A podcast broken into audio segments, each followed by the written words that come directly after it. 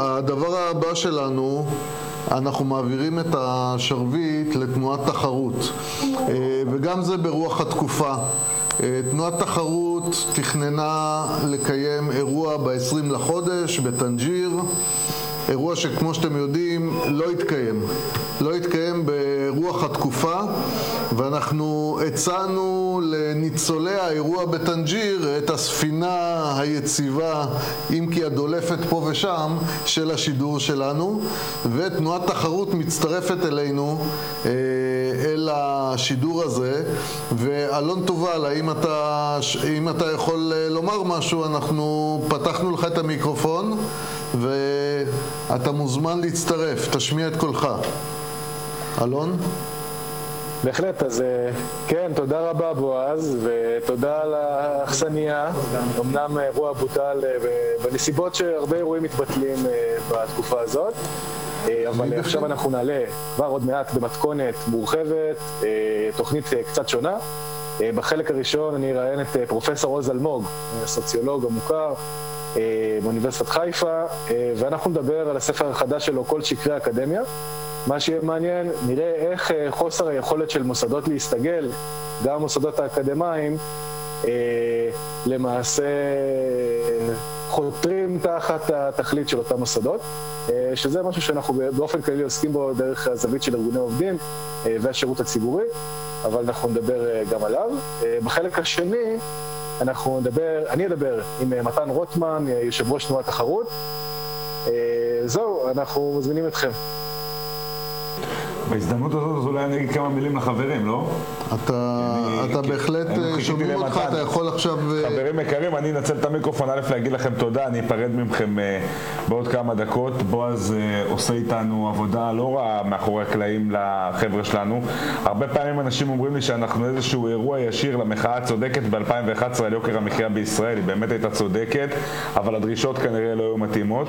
אז אנחנו נדאג א' שהדרישות יהיו מספיק טובות כדי להביא את השוק ואת בעלי עסקים במדינת ישראל, שיהיה להם חופש יותר גדול לעשות עסקים, שיהיה יותר קל לעשות פה עסקים, אנחנו מקווים שמשם גם תבוא צמיחה. יש לכם חשיבות מאוד מאוד גדולה, ויש לכם דף אה, אצלנו בפייסבוק שאתם יכולים לכתוב בו, ומאוד מאוד חשוב להביא את הדעה שלכם לידי ביטוי, אמנם פחות פופולרית, פחות אה, פופולרית בעיקר בימים האלה, אנחנו גם שומעים על אה, צמיחת הסוציאליזם. אני דרך אגב גם לא קפיטליסט ולא סוציאליסט, אני הגיוניסט לגמרי. ככה נדמה לו. ומתוך כן. ה, מתוך, ההיגיון, מתוך ההיגיון הזה אני חושב שאתם צריכים לכתוב קצת יותר ולבוא לידי ביטוי אצלנו בבמה ועם פחות התנסות, הרבה יותר אהבה ולהגיד לכם תודה רבה על מה שאתם עושים ותודה רבה תודה רבה לאביר ותודה ליוזמה שהוא הקים ואני רואה שעוז אה, איתנו ועוז שומעים אותך ואלון אתה גם איתנו נכון? וגם אתה כבר. אה, אתה צריך גם כן לקבל, להיכנס עם הרמקול שלך מצוין, שומעים אותי. אוקיי, אז עוז ואלון, אני נותן לכם את הבמה, עלו והצליחו בוועידת הזום הזאת שלנו. אלמוג, עוז, אתה רואה שהחלומות שלך מתגשמים, הדברים שכתבת קורים, הכל in due time, כאילו, עד עכשיו רק אתה צעקת ואף אחד לא הקשיב, עכשיו הכריחו אותם, אז הם מקשיבים. אז אנחנו איתך. אתם מאיץ חלקיקים. נכון. מצוין. טוב, אז עוז, תודה רבה שהצטרפת אלינו. שמחה. בואו רק ניתן קצת מבוא לכל מי שהצטרף אלינו עכשיו. אני אלון תובל, מנכ"ל תנועת תחרות, איתנו פרופסור עוז אלמוג, סוציולוג באוניברסיטת חיפה, מחשובי הסוציולוגים שלנו בישראל. ועכשיו אנחנו נתחיל שיחה שאני מקווה שהיא תהיה מעניינת על ספר מרתק שכתבת עם זוגתך, תמר, על כל שקרי האקדמיה. זאת הכותרת של הספר, כותרת כבר מטלטלת. ומי שלא הבין את ההקדמה של בועז קודם, אחת מהטענות בספר היא שהאינטרנט, ומה שאנחנו רואים עכשיו, בעצם שיחת הזום שאנחנו נמצאים בה, היא האצה של תהליך שהולך לטרוף את הקלפים גם מבחינת האקדמיה, של מעבר מהפלטפורמות המוכרות של האקדמיה לפלטפורמות אחרות. אבל בואו נתחיל מההתחלה, ואני אשמח לשאול אותך, עם אותה כותרת מטלטלת של הספר, אתה בעצם כותב על האקדמיה בצורה מאוד ביקורתית, כותרת הבינוניות שחדרה לכל מקום במערכת, ורציתי לשאול מאיפה אתה התחלת לכתוב את, ה... את הספר הזה? זאת אומרת, מאיפה אתה מגיע מהחוויות שלך מתוך האקדמיה? תראה, כל מי שנמצא, אני כבר ותיק. כן, אז איתנו? אני איתכם, אני איתכם. אתה איתי? כן, כן. רגע. אתה יודע מה? חכה, אני, אנסה... אני אנסה... תן לי... אתה, אתה שומע אותי? אתה שומע אותי? אני אעשה רגע, אני אחבר, אני אנסה לעשות פה איזה שיפור קו, משום שזה, נחזור לכם תוך שתי דקות. אני חושב שאני יכול לשפר את הקו תוך שתי דקות. אם אני... אתה רוצה שאני רגע... בסדר גמור, אז... אה, תן לי דקה, תן לי דקה, אני חוזר אליכם. אה, תן לי דקה. בסדר גמור. בסדר גמור. בינתיים אני אספר על מי שנמצא איתנו, שבעוד חצי שעה, בחמש וחצי, יעלה כאן מתן רוטמן. מתן רוטמן, יושב ראש תנועת תחרות, יושב ראש שלי, ואנחנו נדבר על... זה איתנו? כן, כי הוא יעלה מיד, אז אנחנו... אוקיי, עוז, אז לא, אז אני רק... בהצלחה. אז אה, אנחנו שומעים אותך. יפה. יש השגחה. זהו, שומעים אותך. לגמרי. אוקיי, בוא נתחיל מחדש, כן. אז שאלת, שאלת כן. איך התחלנו, שאלת איך התחלנו את המחקר. קודם כל, אנחנו נכון. כבר ותיקים, גם תמר וגם אני, נערים היינו וזקנו, יכלנו לעקוב, יכלנו לעקוב במשך שנים על שינויים שמתרחשים באקדמיה, וידענו שמתמיד היו לא מעט שקרים, צביעויות, במיליה שלנו, אבל זה הלך ונעשה גרוע יותר עם השנים, בעיקר בשנים האחרונות. חשנו שאנחנו נמצאים בתוך תרבות... אתה יכול לתת לנו דוגמאות? בוודאי, זה, זה כבר לא סוד. על בסיס תעודת לידה, מבחנים שאתה נותן ציונים כדי, כדי להעביר, כי, כי יש עליך לחץ.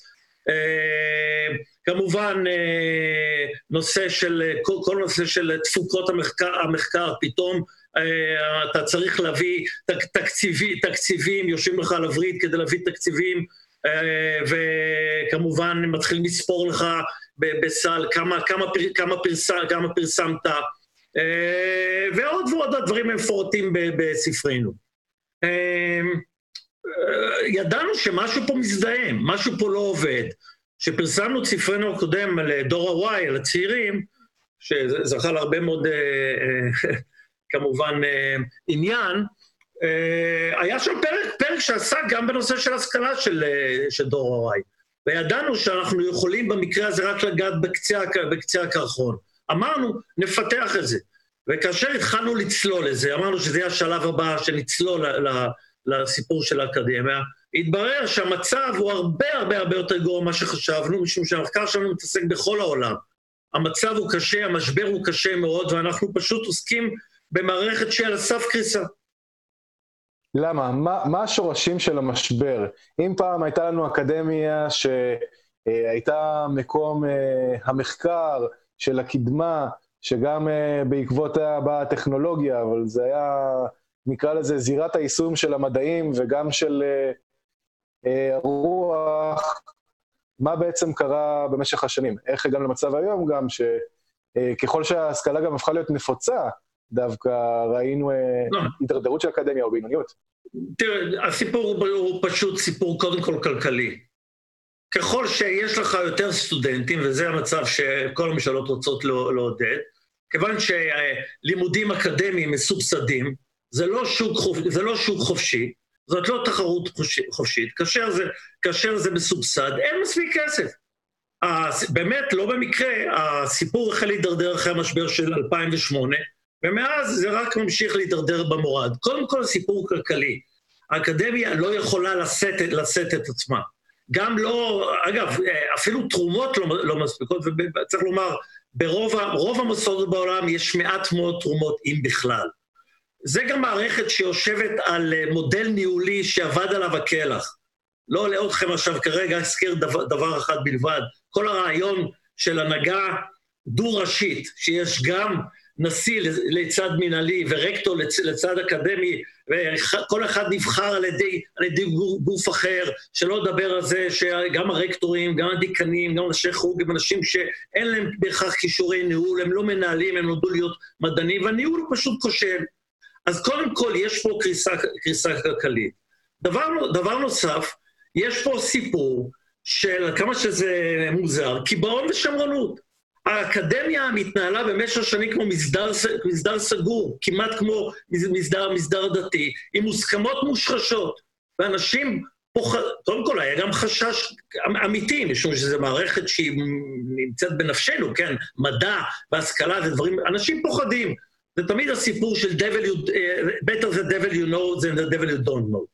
אז, אז לא שינו ובעצם לא הסתגלו, שמרו על אותם דפוסים ישנים אנכרוניסטיים, אותה כיתה למשל, אותה שיעור, אותו כיתה, כיתה, אותו מתווה של שיעורים פרונטליים, אה, אה, לבחור קורסים מת, מתפריט בופה וכך הלאה וכך הלאה. במקביל, צמחו אלטרנטיבות. העולם הדיגיטלי מספק לנו אלטרנטיבות קוסמות מאוד. עולם ההשכלה גם לא התעדכן, משום שלמעשה המוסדות להשכלה גבוהה לא מרוויחים את רוב הכסף שלהם מתלמידים, ולכן אין להם גם אינטרס להשקיע בהשכלה. יש להם אינטרס להשקיע במחקר. וכך נוצר, אם נסכם בקיצור, כי זה מוסבר בהרחבה בספרנו, נוצר מצב שהמשבר הולך ומחריף, הולך ומחריף, ואלטרנטיבות מחוץ למערכת נעשות יותר ויותר קוסמות.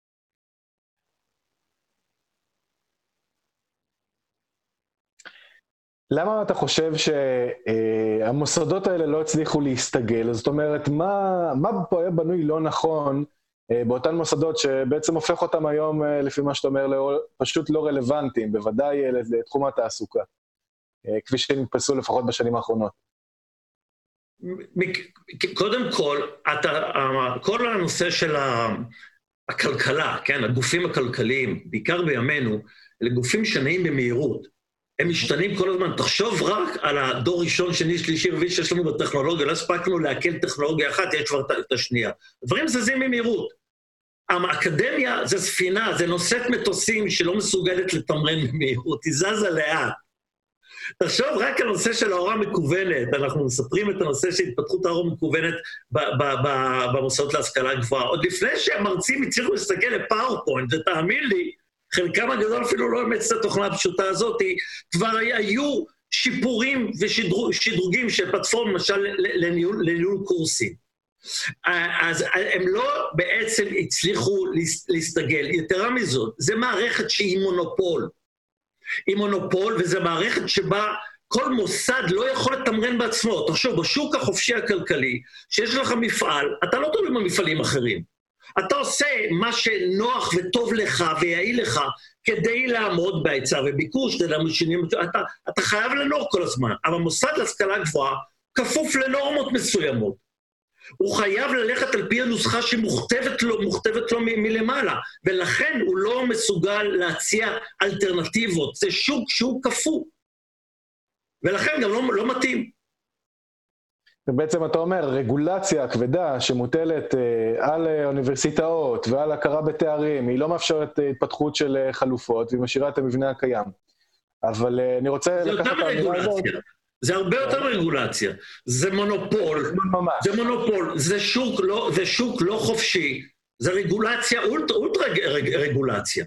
לזה כמובן צריך להוסיף את הטיפשות של הממשלות, שבעצם הלכו אה, ללכת עם ולהרגיש בי. מה הם עשו? הם אמרו, אם, אם הם לא יעילים המוסדות, בואו נהפוך אותם ליותר יעילים, יותר כלכליים. מחשבה הגיונית לכאורה. להעלות את רמת השקיפות, להתחיל לתבוע תפוקות. מה פירוש תפוקות? לא להשאיר אותך רק לחשוב על כל מה שאתה רוצה ותחקור באופן חופשי, אלא אתה תשיג אה, קרנות, תגיש הצעת, הצע, הצעות מחקר, והמצב מחקר הזה, כמובן, המוסדות מקבלים תקורה, אפשר גם ליהנות מזה ואפשר גם לספור לך. בואו לא נוציא את החוץ את המדענים שיושבים כביכול הפרזיטים שלא עושים כלום. כמובן, אתה מבין שהוויתור היה על כך שהתוצאה היא שאנשים עושים מחקרים שמוכתבים להם, וכל הנושא של האידיאל של מחשבה חופשית הוא כמובן כבר הולך, הולך, הולך ונעלם מהעולם. אבל פה אני רוצה לשים נקודה. כשאתה מגדיל את התיעוש שלך, את המסחור שלך, לכאורה זה טוב, אבל זה טוב כאשר השוק חופשי, כאשר השוק לא חופשי, דבר הכי גרוע. כי אז אתה מביא, מה קרה בתוך המערכת? אתה מביא את אלה שמייצרים באמת את התפוקות, אבל התפוקות שסופרים. את אותם מאמרים, לא חשוב, לא חשוב, מדדו לך למשל, כמה מאמרים פרסמת. אז התחילו לפרסם, מה התחילו? איך אומרים את זה? התחילו לרמות, התחילו לשכפל, התחילו לחתוך מחקרים, התחילו לעשות מחקרים, מחקרים שקל לפרסם אותם, הורדת את הרמה. זאת אומרת, דווקא במקרה הזה, הרעיון הטוב של תיעוש או מסחור, או איך שתרצה לקרוא לזה, לקרוא לזה כימות, כימות של תוצאות, פעל לרעת האקדמיה. הוא דרדר אותה. כלומר, אתה אומר, ניסו להכניס לאותה מערכת אה, מסורתית ולבלתי מתפקדת איזשהן נורמות של אה, שוק חופשי, כמו אה, שיווק, שיווק אגרסיבי בשביל להביא סטודנטים, אבל בעצם, נקרא לזה, השוק נכנס פה רק באותה רצפה של גיוס ושל השקעה במחקר, אבל לא נכנס לעצם הרעיונות בעצם. לא, הוא לא נכנס, הוא לא אה, נכנס לשוק חופשי. הוא לא נכנס אתה יודע, אפילו היום, רוב המדע, חלק מכריע מהמדע, הוא, או המחקרים המדעיים, וההמצאות והפטנטים הם לא מהאקדמיה. האקדמיה כבר מזמן לא מובילה. מזמן לא מובילה. עכשיו, אני לא אומר שלא צריך כמובן לאפשר מחקר חופשי, לאפשר לישיבות, תקרא לזה, ישיבות של חכמים, שיכולו לחקור גם ללא תלות. יש לזה פתרונות, אנחנו מציעים לזה, אבל לא צריך אין ספור חוגים כפולים ומכופלים, שבהם יושבים אנשים שבאמת מייצרים רק ניירת לא, לא חשובה. אני אתן לך דוגמה, אם כבר, אם תרשה. רגע, כשאתה אומר, אה, כן, בבקשה. אה, אני אתן לך דוגמה למשבר האחרון, משבר הקורונה. שחושף את המערכת של השכלה הגבוהה לא רק בהיבט של מה שנקרא ההוראה המקוונת, שאגב הספידו אותה. אמרו, זה לא שווה, זה לא כלום, אולי בהמשך, אם תשאל אותי, נדבר משהו על ההוראה המקוונת. פתאום כפו עליהם ניסוי מבוקר, כן, הוא לא, לא הכי מבוגר, אבל ניסוי כולם חייבים לעשות, ו- ופתאום הרבה סטודנטים אומרים, זה טוב מאוד. זה כמו שזה כפה על הרבה מעסיקים, לעבוד, שעובדים של מלומת בית לא צריך לעמוד בפקקים, אפשר לעבוד גם חלק מהזמן או רוב הזמן בעבודות רבות, גם, גם מהבית וגם ב-WeWork.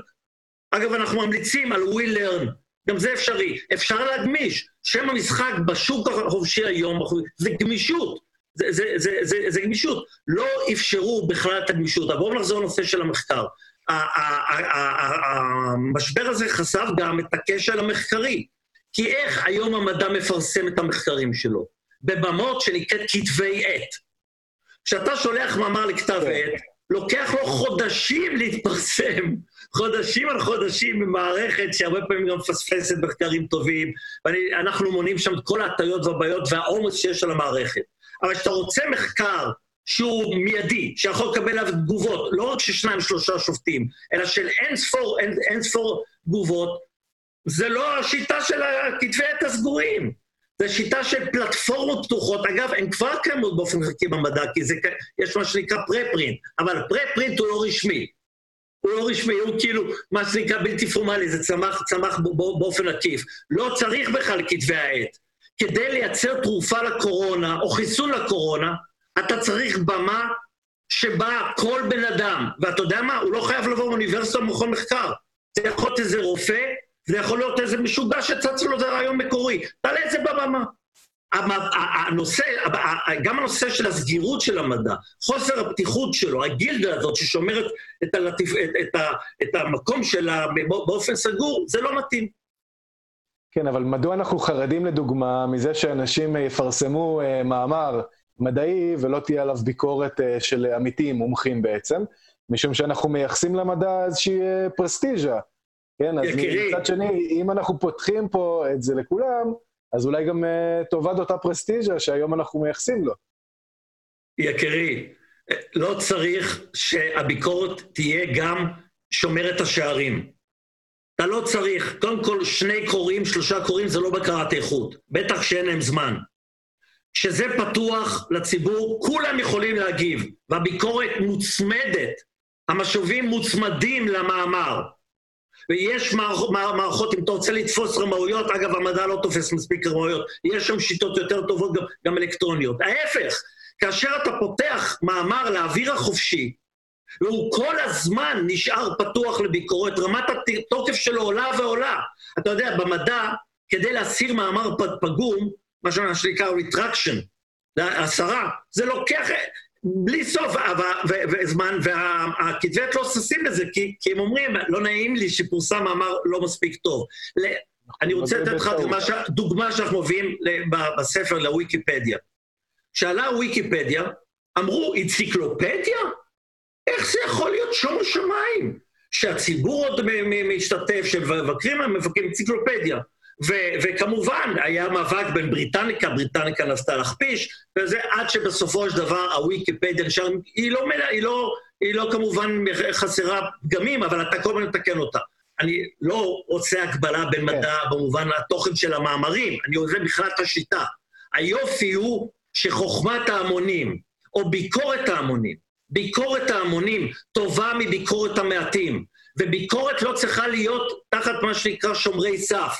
שים את זה, ומה שטוב, היא, היא, היא, גדולתו תעלה מעצמה, ומה שרע הוא יישרף לאור, השמש. התוקף רק יעלה, תאמין לי. אוקיי, okay, אז בוא עכשיו נלך עוד צעד אחד קדימה. מה אתה מתאר שקורה בעצם עכשיו אולי מואץ ב... בתקופה הזאת שאנחנו תחת הסגר של הקורונה, אבל אה, מה, מה אתה צופה שיקרה מהאקדמיה? מה יהיו החלופות? מה הולך להיות? קודם כל, אני לא מצפה שום שינוי באקדמיה. אני יכול לצפות מהוותיקן שיכריז על אה, סיום, סיום תפקידו. זה לא יקרה. זה צריך לקרות רק מבחוץ. צריך, השוק יכריע אותם. ומי שיכריע אותם, הם לא יתנדבו הרבה, הם יודעים כבר מזמן, למה הם לא רצו הוראה מקוונת? כל השנים. ש... אני, אחד כמוני שכבר היה מקוון לפני הרבה הרבה שנים, וגם תמר, איך זה לא מספיק מתקדם? איך זה לא מתקדם? אוקיי, לא יכול להחליף את כל הקורסים, אבל חלק גדול בוודאי שכן. אתה לא צריך אלף מרצים לבוא לסטטיסטיקה, מספיק לך קורס אחד בשביל להוריד כל, כל הכפילויות האלה. למה זה לא התקדם? מכיוון שלא היה לי אינטרס. אנחנו דיברנו עם אנשים שהקימו את הפלטפורמה הישראלית, קמפוס. אגב, שהוקמה שיתוף פעולה בין מל"ג למשרד ל... שוויון חברתי. לא, של גילה גמליאל, אה, איך כן, קוראים לזה? שוויון חברתי. שוויון חברתי. תחשוב, גילה גמליאל הייתה צריכה לעשות שיתוף פעולה עם המל"ג. איזה, אה, כמה זה מבייש את המל"ג, אה, הוא היה צריך לעשות את, את היוזמה הזאת.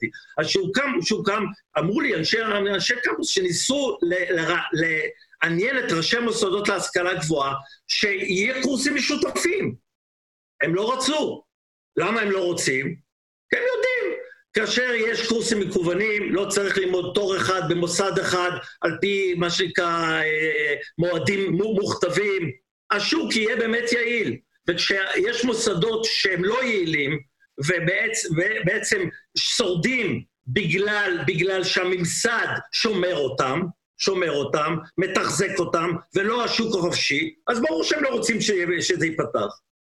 עכשיו, מה, אבל... יקרה, אה, מה יקרה? יקרה שבסופו של דבר, אחרי הסיפור הזה, יותר תלמידים יבינו שאפשר ללמוד מרחוק הרבה, הם ידרשו את זה בהתחלה במוסדות להשכלה גבוהה, ואחרי זה הם גם עצמם התחילו לוותר על התור. יש כבר אה, תהליך איטי אמנם, של ויתור על, על התואר. יש יותר ויותר חברות בעולם גדולות מאוד, גדולות וחשובות, אם זה אפל, אם זה, אם זה, אם זה גוגל, אם זה אה, סטאר, סטארבקס, אם, יש אין ספור אה, אה, אה, חברות שעכשיו, אה, אני, אני יכול, מתקן את עצמי, לא הייתי אומר אין ספור, אבל זה הולך והולך ועולה בהדרגה. אגב, גם הטובות יותר. IBM למשל, לא החלשות, ולא רק מההייטק, זה ילך ויתפשט, משום שהמעסיקים מבינים שמה שהם מקבלים, התואר האקדמי כבר לא מסנן בקושי מסנן, והוא גם לא מכשיר. הם במילא צריכים להכשיר. זה יגיע על ידי זה שיותר יפסיקו, ויותר תלמידים יפסיק, צעירים יפסיקו ללכת, ויותר מעסיקים יגידו, חבר'ה, בואו אליי בלי תור. תראה, אבל יכולים להגיד לך מאידך, שדווקא עד היום אה, אה, הלמידה מרחוק לא בהכרח הצליחה. זאת אומרת, אה, הרוב הגדול של אנשים שמתחילים קורסים באינטרנט לא מסיימים אותם. זה אה, מה- טענה- מה תגיד, אה, זו כן. טענה שאנחנו מסבירים אותה היטב, זו- הטענה שהמוסדות להשכלה גבוהה אהבו להתעלות בה והם החזירו אותה עוד פעם ועוד פעם. קודם כל, בואו נעמיד דברים על דיוקם. הקורסים המקוונים, גם, גם בתוכם הקורסים אה, אה, מרובי המשתתפים, רק הולכים ומתרבים. השיעור של המשתתפים הולך, התהליך לא נפסק. חד משמעית לא. מה שכן, כל הזמן לומדים מה, מהניסיון. למה עזבו באמצע? יש לזה הרבה סיבות, אבל אני אתן לך שתיים. הסיבה הראשונה, משום שהם שימרו את המודל הישן, ראש מדבר. ראש מדבר הוא כמעט תמיד משעמם, בטח לדור הדיגיטלי. יש אין ספור אפשרויות נוס, נוספות לעשות את זה הרבה הרבה הרבה הרבה יותר טוב. מי שעושה את הקורסים, מי שמכין אותם, הם המרצים עצמם. הבט, אני ישבתי במועצה להשכלה גבוהה בוועדה שחילקה תקציבים על בסיס תחרותי למרצים ברחבי הארץ שיכינו קורסים מקוונים. הם עשו איזה אה, סוג מסוים, איזה מין אה, אה, מהפה לחוץ במידה מסוימת, משום שזה ב- ב- הכסף היה מעט ולמעט מאוד מרצים. תשמע, אני אומר לך בכנות, הרמה הייתה נמוכה מאוד, משום שמרצה לא יודע, אין לו את הכישורים. כדי להפיק קורס, בוודאי קורס מקוון, אתה צריך ידע בהפקה, בבימוי, באנימציה, ב, אתה, אתה, בוא להפיק סרט. עכשיו, רוב הקורסים עדיין ברמה נמוכה, ולכן הם משעממים, הם ארוכים מדי, וכבר עכשיו החברות מקצרות, הם גם בפורמט אחיד. לא צריך ללמוד שעה וחצי לכל קורס, בין שזה פיזיקה, פילוסופיה, היסטוריה או ספרות. לכל קורס יש את הפורמט. אגב, יכול להיות גם היברידי, לא חייב להיות רק מקוון. יכול להיות חלק מקוון וחלק סימולציות, חלק כן. אחד על אחד. בכלל, הגישה שאומרת, כמו שנקרא, כיתה הפוכה. בוא תלמד קודם, אחרי זה תבוא לכיתה ונ- ונדסקס. אז זה, זה הסיבה, זה הסיבה בעצם ש, ש, ש, הראשונה שלו, ש, שעזבו. אבל יש עוד סיבה אחת, ויש, שאני רוצה להגיד לך. יש עוד, אבל אני רוצה להזכיר כן. עליה. בוא נגיד את זה, ואז אה, שאלה. כן. רק, רק מילה אחת, ההרגל. אנחנו הרגלנו את התלמידים שלנו מגיל צעיר לקבל בכפית למידה פסיבית. אנחנו נדהמנו, בתור, בדור ה-Y שעשינו את הספר, תמר ואני, נתנו שאלות, אתם רוצים הוראה מקוונת? הם אמרו לא. אז, תן לי את מה שלמדתי, עזוב אותי, תשנו אחריי. הם היו צריכים את הניסוי המבוקר הזה, כי הם רוצים את הכפית. הלימוד הכי טוב זה הלימוד העצמאי. זה מה שאנחנו צריכים להביא את התלמידים באמת. ואת זה המוסדות לא מכשירים אותם. לא מכשירים אותם לימוד עצמאי.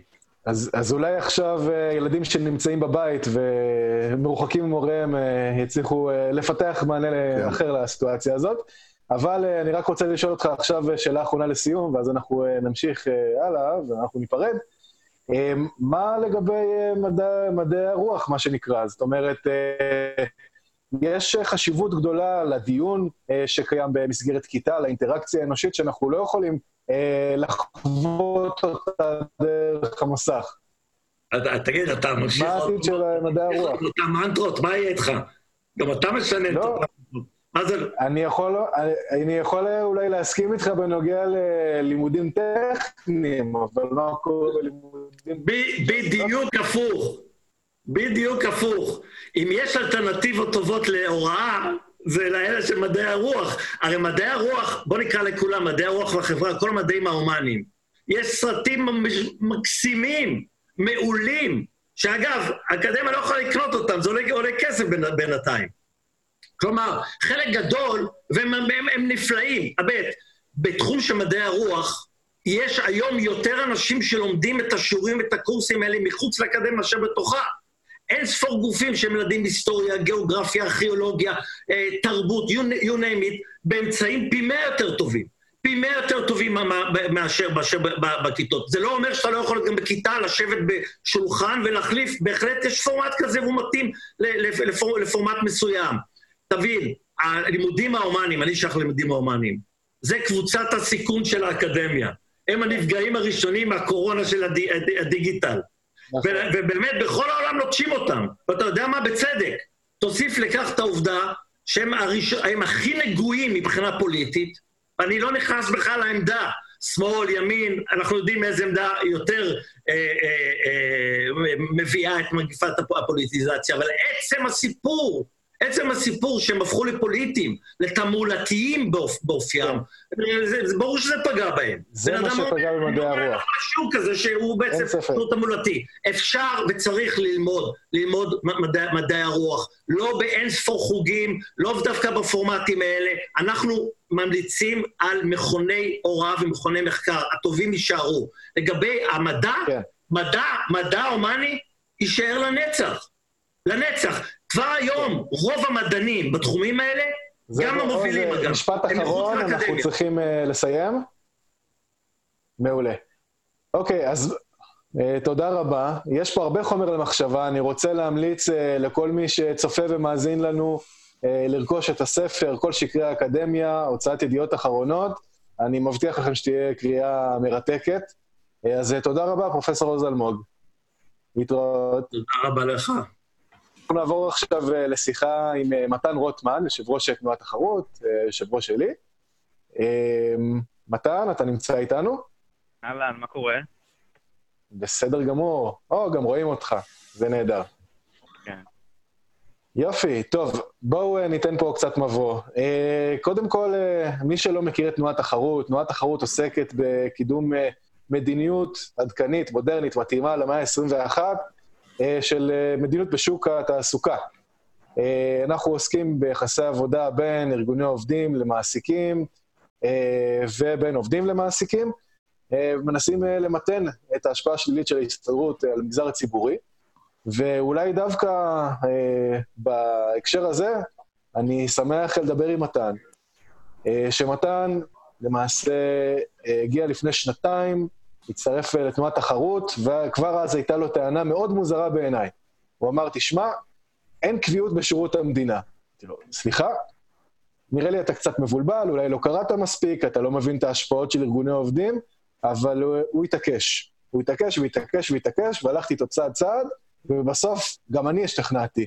אז בוא רגע תנסה להסביר לנו את המיתוס הזה, שאומר שיש קביעות בשירות המדינה, בעצם, יכול להיות שכולנו טועים, אני לא מצליח להבין. בוא, ננסה להסביר לנו. אז באמת אני אומר את זה כבר כמה שנים, ומסתכלים עליי כאל תימהוני אה, כשאני אומר את זה, כי אנחנו יודעים שיש קביעות, כולם, כולם יודעים את זה, זה אחד הדברים שמדברים עליהם הכי הרבה, ושחוזרים עליהם כשמדברים על מה, מה לא בסדר במגזר הציבורי, או איך המגזר הציבורי יכול להשתפר. ואני ממש עבדתי בממשלה, אה, בנציבות שירות המדינה, ואחד הדברים שהכי עניינו אותי באמת זה להבין, אוקיי, כאילו, מה, מה הסיפור עם הקביעות הזאת? והתחלתי לחפש, התחלתי לראות, התחלתי לחקור, כמה שאני מחפש יותר, כמה שאני חוקר יותר, פתאום אני, אני רואה שאין כלום, אין שום דבר. ואולי... מה זה אומר אין כלום, אין שום דבר? מה חיפשת? אז זהו, אז כדי להבין את זה, קודם כל צריך להבין מה זה בכלל קביעות, מה זה אומר קביעות. אז בשיח הרגיל, כשאנחנו אומרים קביעות, אנחנו בעצם אומרים אה, שאי אפשר לפטר. אבל בואו נחדד את זה קצת, מה זה, מה זה באמת אומר. אז קביעות בעיקרון זה שאתה לא יכול לפטר עובד אה, מסיבות של אי התאמה מקצועית. סבבה? רגע, בואו ננסה ללכת צעד אחד אחורה. כשאנחנו חושבים על עובד עם קביעות, אנחנו חושבים על, אה, נגיד, אה, איזה פקיד בשירות המדינה, שאף אחד לא מודד אותו על מה שהוא עושה. הוא יכול לא להגיע בזמן בבוקר, הוא יכול ללכת באמצע של יום העבודה, הוא לא יתפקד, לא יעשה את העבודה, ובכל זאת הוא יישאר שם. נכון? זאת אומרת, זה מה שאנחנו מדברים כשאנחנו מדברים על קביעות. איך אתה מחבר את זה? למה בעצם לא מפטרים את האנשים האלה? או מה, מה בדרך חושבים? אמ, למה לא מפטרים אותם זה, זה שאלה אחרת, אבל קודם כל צריך להבין בכלל שאפשר לפטר אותם, אין שום מניעה לפטר אותם, כי קביעות בעצם אומרת איזשהו, זה איזשהו משהו בחוק שאומר שאתה לא יכול לפטר את הבן אדם. לצורך העניין, שופט בישראל, אתה לא יכול לפטר כי הוא לא טוב. אוקיי? יש כאילו בחוק ממש כתוב ששופט יפסיק את תפקידו רק מכל מיני סיבות שאף אחת מהן לא קשורה לתפקוד המקצועי שלו. אז אין לך שום חוק כזה. זה דבר ראשון, וזה הכי חשוב להבין. אין חוק שאוסר על, אה, על פיטורים. להפך, אתה, אתה יכול לפטר מכל סיבה שהיא, לפחות לפי החוק. זאת אומרת, אם אנחנו עכשיו נחפש בספר החוקים חוק שאומר אי אפשר לפטר עובד מדינה, אנחנו לא נמצא אותו. אתה לא תמצא את זה בשום מקום. האם, האם אה, למשל הסכמים אה, קיבוציים, הסכמים עם ארגוני עובדים, כי אנחנו יודעים מה ההסתדרות עושה במגזר הציבורי, אולי זה בעצם החסם. אז זה, באמת מאוד מעניין. קודם כל צריך להבין שהמגזר הציבורי זה לא, זה לא מקשה אחת, יש כל מיני מגזר ציבורי. ואנחנו מחלקים את זה לכל מיני סוגים של מגזר ציבורי, בסדר? אז באמת אתה צודק שבהרבה מהמקומות שאנחנו מכירים כמגזר ציבורי, שאנחנו גם סובלים מהם ביום-יום, אה, יש שם הסכמים קיבוציים מאוד מאוד בעייתיים. רק אני אגיד, הסכם קיבוצי זה סוג של חוזה בין המעסיק לבין, ה, אה, לבין הוועד, לבין איזשהו ארגון עובדים כלשהו. אז נגיד בחברת חשמל זה מול, זה בין הנהלת חברת חשמל לארגון העובדים שם, לוועד העובדים שם. סבבה? אז אם אתה קורא את ההסכמים הקיבוציים, אתה רואה כל מיני הסכמים, כל מיני תנאים שבעיניי הם פסיכיים לגבי פיטורים. למשל, אה, בנמלים, כדי לפטר עובד צריך הסכמה של הוועד עובדים, אה, ואם הוועד לא מסכים, אז אי אפשר לפטר. שזה מאוד מאוד קיצוני, גם, גם, מסתכל, גם ביחס לעולם. אבל חשוב, חשוב להגיד, זה שזה סופר סופר קשה וגם הזוי, זה עדיין לא קביעות, זה לא אסור. זה איזשהו הסכם שהמעסיק חתם עם, עם הוועד עובדים, אוקיי? אוקיי, יכולים להגיד לך, אוקיי, אבל בפועל זה מונע משהו שמונע פיטורים, נכון? זה, זה, זה באמת מקטין מאוד את השיעור של הפיטורים, אבל יש מקום אחד במדינה שאפילו את זה אין בו. והמקום הזה הוא שירות המדינה. וצריך להבין שנייה מה זה שירות המדינה. שירות המדינה זה אה, משהו כמו בין 70 אלף ל-100 אלף אנשים, שמורכבים בעיקר מעובדי משרדים, משרד המשפטים, משרד להגנת הסביבה, האוצר, החקלאות, כל המשרדים, רשות המיסים, אה, בתי חולים ציבוריים ועוד כמה גופים. והחבר'ה האלה שיושבים שם הם סופר סופר חשובים במדינה, כי הם הטבור של, של המגזר הציבורי שלנו. בעצם רוב ההחלטות, רוב הדברים, רוב הסמכות נמצאת בשירות המדינה. סתם, לצורך העניין, אפילו ארנונה שנמצאת בעיריות, זה לא ראשי הערים קובעים הרי, זה משרד הפנים קובע. אז ככה תחשוב, כל משרד ומשרד שייך לשירות המדינה והוא קובע את כל הדברים. ובשירות המדינה, הלב של הדבר הזה, אין לך, אין לך הסכם קיבוצי שאומר שצריך את ההסכמה של הוועד. אין את זה שם, זה לא קיים. זאת אומרת, מה שאתה אומר, אין אה, חוק שאומר שאי אפשר לפטר עובד אה, בשירות המדינה, אין לך שום הסכם קיבוצי שאומר דבר כזה, אז בעצם זה מותר? זה תואם, הנתונים מראים שמפטרים בשירות הציבורי? כי לנו זה נראה מאוד מוזר. או, זה מעניין. אז קודם כל, המיתוס הזה שנקרא קביעות הוא לא מגיע משום מקום. באמת יש איזושהי בעיה. ואז אנחנו הולכים ומסתכלים על הנתונים, ובאמת בוחנים את הנתונים, ומה אתה מגלה? ואגב, הם כולם מפורסמים, כולם גלויים אה, בדוחות של נציבות שירות המדינה, האמת בדבר הזה הם עושים עבודה מצוינת. ומה אתה רואה? אתה רואה שהאחוז הוא פצפון, קטן. עכשיו, חשוב מאוד להגיד, לא בודקים ספציפית פיטורים, בודקים גם פיטורים, אבל אנחנו בדרך כלל, אנחנו מסתכלים על אה, שיעור יציאה כולל. זאת אומרת, אה, כל מי שיצא משירות המדינה, פיטורים, מוות, מחלה, פנסיה מוקדמת, פנסיה רגילה, מה שאתה רוצה, הכל, הכל, הכל, כל הדבר הזה זה בין אחוז לשני אחוז בשנה. שזה נתון משוגע, זה נתון שהוא אין לו שום... בעצם יכול להיות שיהיה מצב שבו אה, אה, אתה לא צריך לפטר עובד בשביל לגרום לו ללכת, אתה יכול לאותת לו שהוא לא טוב ושאולי יפטרו אותו והוא ילך לעצמו, ואנחנו רוצים למדוד גם את המקרים האלה, אז אמרנו, אוקיי, מודדים את שיעור היציאה בכללותו. ואז כשמודדים את שיעור היציאה בכללותו, מה אנחנו רואים? שפיטורים רשמיים, 0.1 אחוז, וזה משהו שהוא עקבי במשך השנים, ושיעור היציאה כמה? שיעור היציאה הוא בין 1 ל-2 אחוז, שזה כלום, זה ממש שום דבר. כשאתה מסתכל גם על מדינות אחרות, אתה רואה שהשיעורים... שזה כולל מקרה מוות, אנשים שיצאו מסיבות בריאותיות, הכל. כן, יותר מהר למות מאשר שיפטרו אותך. אמ, וכשאתה מסתכל על מדינות אחרות, אז האחוז הוא הרבה יותר גבוה, גם במגזר הציבורי, בוודאי במגזר הפרטי, ברור, בוודאי. אה, שם אנחנו מדברים על 20 אחוז, אה, אבל במגזר הציבורי, גם במדינות אחרות, אנחנו מדברים על 6 אחוז, 10 אחוז, 15 אחוז, זה, זה האחוזים. אז, אז, בית... אז בוא, אני, אני מנסה לרגע להבין. Mm. אין שום חוק שמונע את הדבר הזה, אין הסכם קיבוצי שמונע, הדבר שאני חשבתי במשך הרבה זמן, אוקיי, אולי יש לנו פה ועדי עובדים מאוד מאוד חזקים, שברגע שעולה אפשרות לפטר איזשהו עובד, הם נעמדים על הרגליים האחוריות, ואם אה, אה, עכשיו יפטרו את העובד הזה, הם אומרים, אנחנו נשבית את כל פעילות המשרד, לא יגבו מיסים, לא יצאו תוכניות, אה, לא, אה, מורים לא הולכו לבית ספר, לא יודע מה. הכל ייעצר, אז לא מנסים מלכתחילה. כן, אז בשביל זה דיברנו באמת עם מנהלים בשירות המדינה, ראיינו מנהלים בשירות המדינה לבדוק למה, מה הסיפור שם. הם אומרים לא, הם אומרים, תשמע, יש ועדים שכן יכולים לעשות חצרות, יש ועדים שלא יכולים לעשות לחצרות, אבל בכל מקרה, אה, החובה שלנו כמנהלים זה רק להיוועץ איתם. אנחנו צריכים להתייעץ איתם, אנחנו צריכים להרים טלפון ולשאול, תגיד, אה, פלוני, בר אלמוני, אנחנו רוצים לפטר אותו, יש לך בעיה עם זה? אז הוא אומר כן, הוא אומר לא, סבבה, הבאסת, סיימת את הסיפור, אין לך שום, אין לך צורך יותר בדבר הזה. אה, לא כל כך מהר יוצאים לשביתות פרועות על אה, פיטורים של עובד כזה או אחר. בשורה התחתונה זה לא ועדי עובדים. וזה, הבנו את זה מכל הגורמים שדיברנו איתם. או במילים אחרות, ועדי עובדים יכולים להפעיל הרבה מאוד לחץ ולהעסיק את ההנהלה, אבל אה, זה לא מסביר את שיעור הפיטורים שהוא כל כך נמוך. נכון. אוקיי, אז בואו ננסה להתקדם. אז אמרנו, זה לא זה ולא זה ולא זה, ועדיין יש לנו את הנתון המוזר הזה של אה, שיעור היציאה כל כך נמוך. מה זה כן? למה לא מפטרים עובדים בשירות המדינה?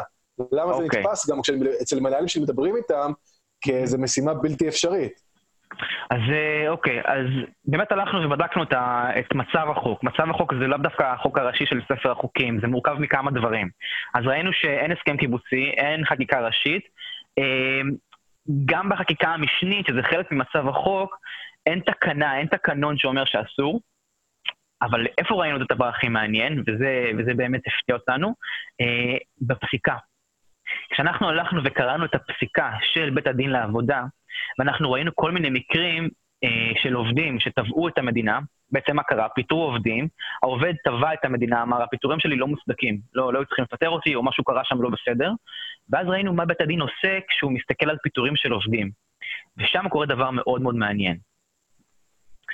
אה, בעצם, בית הדין לעבודה, מה שהוא עושה, הוא עושה כמה דברים. שהם בעצם הופכים את הפיטורים למלאכה מאוד קשה, עד כמעט בלתי אפשרית בעינינו. הדבר העיקרי שהוא עושה, ואני חושב שאולי אפילו אתה תוכל להרחיב על זה מהידע שלך, זה הוא מסתכל על ההחלטה הזאת כעל החלטה מנהלית. ואני אגיד okay. כן. משהו אחד על מה זה החלטה מנהלית בעצם. השירות המדינה וגם הממשלה בעצם, כל, ה, כל הממשלה כולה, היא בעצם שני יצורים, היא לא יצור אחד. ושני היצורים האלה הם בצד האחד, בכובע האחד שלה, ממשלה היא איזשהו ריבון, איזשהו גוף אה, אה, שופט, משהו, משהו מעבר לסתם גוף, בסדר? זה לא ביזנס. זה מה שאנחנו מסתכלים עליו ואנחנו רוצים לראות בו איזשהו... אה, מוסריות, אנחנו רוצים שהדבר הזה יתנהל כמו שצריך, בשקיפות, אנחנו רוצים להרגיש שהחוק הוא לא מעל הגוף הזה שנקרא ממשלה. נכון? שאפילו הממשלה היא לא מעל החוק, כי אחרת אנחנו חיים בעריצות. כן, או שבעצם הממשלה, אה, יכולת הפעולה שלה מוגבלת על ידי החוק. מה שמותר לה לעשות, מה שהחוק מקנה לה אפשרות לעשות, היא יכולה לעשות, ומה שלא מוקנה לה, היא לא יכולה. בניגוד אלינו, אזרחים פר... אה, פרטיים, אה, שאנחנו יכולים לעשות מה שאנחנו רוצים, כל עוד זה לא סותר את החוק. אז אצל הממשלה זה הפוך, ולכן היא צריכה לעמוד בסטנדרטים מאוד גבוהים של פעילות בהתאם לחוק. בדיוק. כשהממשלה עכשיו הולכת ומפקיעה קרקעות מאזרחים, אז בית המשפט אומר לה, אה, חביבתי, אם את רוצה לעשות מהלך כל כך אה, אה, רציני, את צריכה להסביר לי בדיוק למה את עושה את זה. את צריכה לתת לי נימוקים מאוד מאוד טובים למה את עושה את זה, וזה מצוין, וזה טוב שזה ככה, וככה זה צריך להישאר. זאת אומרת, הממשלה לא צריכה לעשות מה שהיא, מה שהיא רוצה, היא צריכה לעמוד באמות מידה מאוד מאוד מחמירות. אבל, אוקיי, צריך לזכור את זה... למה הפלפול המשפטי הזה רלוונטי לפיטורי עובדים? שאלה מצוינת, אז אני אסביר. כי בכובע השני שלה, הממשלה היא גם ארגון, ארגון ביורוקרטי. יש שם אנשים, מעסיקים אנשים, מפטרים אנשים, מניידים אנשים. זה ארגון כמו כל ארגון אחר. זה, במובן הזה זה דומה לעסק. ובאמת אתה רואה... וזה מעניין, כשאתה מסתכל על אה, מחקר של אה, מנהל ציבורי בפקולטות, אתה רואה שהחוקרים מתחלקים לשניים. יש חוקרים שמסתכלים על זה ממש כאל ריבון, ויש חוקרים שמסתכלים על זה ממש כאל עסק. ואז גם התיאוריות שהם משתמשים בהן כדי לנתח את זה מורכבות או מהאסכולה הזאת או מהאסכולה הזאת. אבל למה זה רלוונטי לפיטורים? כי בית המשפט, מה שהוא עושה, בית הדין לעבודה, הוא בשאלות של פיטורים, שהן שאלות של ארגון, הוא מסתכל על המדינה כמו על ריבון. אתה מבין את המשמעות של מה זה, מה זה יוצר? כן, בואו ננסה רק אה, גם אה, להסביר לצופים שלנו בצורה טיפה יותר מפורטת. ניקח אה, מקרה, לדוגמה, עובד אה, מגיע אה, לבית הדין לעבודה וטוען שפיטרו אותו לא כדין. מה בית הדין לעבודה עושה בדרך כלל כשמדובר במעסיק אה, פרטי, סתם דוגמה, נגיד תנועת תחרות, או לא יודע מה, שופרסל, רמי לוי, לא יודע מה, ויגיד, טוב, למה פיטרתם אותו? חשבנו שהוא לא מספיק טוב. אז בית הדין יגיד, טוב, בסדר, עשיתם לו שימוע, כן, נתתם הודעה לפני השימוע? לא. אה, טוב, אז עשיתם פה משהו לא בסדר, תפצו את העובד. לעומת זאת, מה שקורה כשיש לך עובד מדינה שמגיע לבית הדין לעבודה, אה, בית הדין נשאל האם הקפידו על קוצו של יוד בכל דבר בתהליך, ואם היה, הייתה איזושהי טעות קלה שבקלה, בית הדין לעבודה יגיד, הייתה פה תקלה. אה, הפיטורים האלה, בגלל שהייתה תקלה, לא תקפים, ומחזירים את העובד למקום העבודה. נכון? בעצם... כן, בואו רק נסביר למה הוא עושה את זה. כי הוא אומר, אה, בניגוד למעסיק אה, הפרטי, המדינה היא לא מעסיק רגיל, היא בעצם אה, שלטון. ואם החליטו לפטר עובד בצורה שהיא לא נכונה, זאת החלטה שלטונית. וזה כמו החלטה שלטונית על להפקיע עכשיו קרקע. אתה לא יכול להחליט להפקיע קרקע בלי ששקלת את כל השיקולים, הייתה לך תשתית ראייתית מאוד חזקה, ולכן, אם אתה רוצה לפטר עובד, אתה צריך תשתית ראייתית. אתה חייב להוכיח שהעובד הזה לא מתאים. ובואו ננסה, אתה יודע להוכיח אה, באותות ובמופתים ברמה משפטית שעובד שלך לא מתאים? אני לא חושב ש... כמעט אף אחד יכול להוכיח באותות ומופתים שהעובד שלו לא מתאים, זה דבר כל כך... אה, כשאתה נדרש להוכיח ברמה כזאת שמישהו לא מתאים לעבודה שלו, אז קודם כל, אתה מעביר את מערכת היחסים ממערכת יחסים של עבודה למערכת יחסים משפטית. אתה גורם לכל מנהל בשירות המדינה להפוך להתחיל להיות שופט קטן בפני עצמו. כי מה אתה דורש ממנו בעצם? אתה אומר לו, אוקיי, תמיד תנהל את העובד כאילו תגיעו לבית המשפט ביחד. שזה דרך נוראית לנהל עובדים, וזה דרך ממש בלתי מתקבלת על הדעת להתייחס לבני אדם. ועכשיו המנהל צריך להגיד, אוקיי, אם אני מדבר עם העובד, אני כל דבר צריך לתעד, כל דבר אני צריך לרשום, כל שיחה אישית שהוא יגיד לי, כל דבר שהוא יגיד לי אני צריך לרשום. למה? כי אולי אני ארצה, אולי נגיע לבית משפט. ולייצר מערכות יחסים כאלו, זה דבר מאוד בעייתי, בלשון המעטה. אז קודם כל מנהלים... אם אנחנו נדמיין איזה מנהל כזה, אז uh, הוא יצטרך כל היום להגיע לעובד, וכל שיחה עם העובד הוא צריך לנהל תרשומת, ובעצם היחסים האלה יהפכו להיות סוג של uh, בית משפט קטן, ומנהל לא רוצה לעבוד ככה, כי איזה עובד גם רוצה שינהלו אותו בצורה הזאת, הוא לא יהיה מוכן לעבוד. בדיוק. אף אחד לא רוצה שינהלו אותו ככה, ואף אחד גם לא רוצה ממש לנהל ככה, כי אז המנהל עסוק כל היום, וגם מנהלים אמרו לנו את זה. המנהלים אמרו לנו, אין לי את הקשב, את הפנאי הניהולי, לשבת ול... כל היום להשקיע בניהול העובד הזה. פתאום מלנהל מטרות, לנהל משאבים, להטות את הספינה הזאת שנקראת שירות המדינה, או מה שזה לא יהיה, למטרות שאתה רוצה להשיג, פתאום אתה מתחיל להתעסק כל היום בטוב, מה צילה אמרה לי ומה רוני אמר. בדיוק. אה, אוקיי, בואו, אנחנו אה, צריכים אה, לסיים יותר מקדם, מוקדם ממה שצפינו. אז קודם כל אני רוצה להגיד תודה למתן. ואני מזמין את כולם לקרוא את המאמר של מתן ושלי, שפורסם בגיליון האחרון של השילוח, שיצא ממש שבוע שעבר למנויים. אה, אתם מוזמנים לקרוא, לפנות אלינו בפייסבוק אם זה מעניין אתכם, אה, ונשמח להיות בקשר. אה, עקבו אחרי תנועת תחרות בפייסבוק. תודה רבה, מתן. טוב, שלום. תודה רבה, אלון, תודה רבה לחברים מתנועת תחרות. ומוסי, גם אתה וגם הכלבלבים שלך בשידור עכשיו. מוסי, אתה שומע אותנו? טוב, אנחנו, אנחנו מקבלים פה... אני שומע, אתה שומע, ואתה בחברת הכלבלבים, אתה רוצה להראות לנו אותם? האמת, האמת זה לא כלבים שלי, כלבים של השכנים. הבנתי. יש סך הכל חתולה שלא מרעישה. אם זה ימשיך, אני אעלה לחדר. בסדר? בסדר. לא, יש לנו כמה דקות, אז רצינו קודם כל לשאול לשלומך בימי קורונה אלו, אה, ואיך אתה רואה את המצב באופן כללי. באופן אישי, שלומי טוב, אני אה, בבית, לא יוצא מהבית, אה, כרגע בגינה, אה, מאחל לכולם שמצבם יהיה כמו שלי. אה, לא ש... לא שלא נפגעתי גם כלכלית, אבל אני יכול לספוג את זה.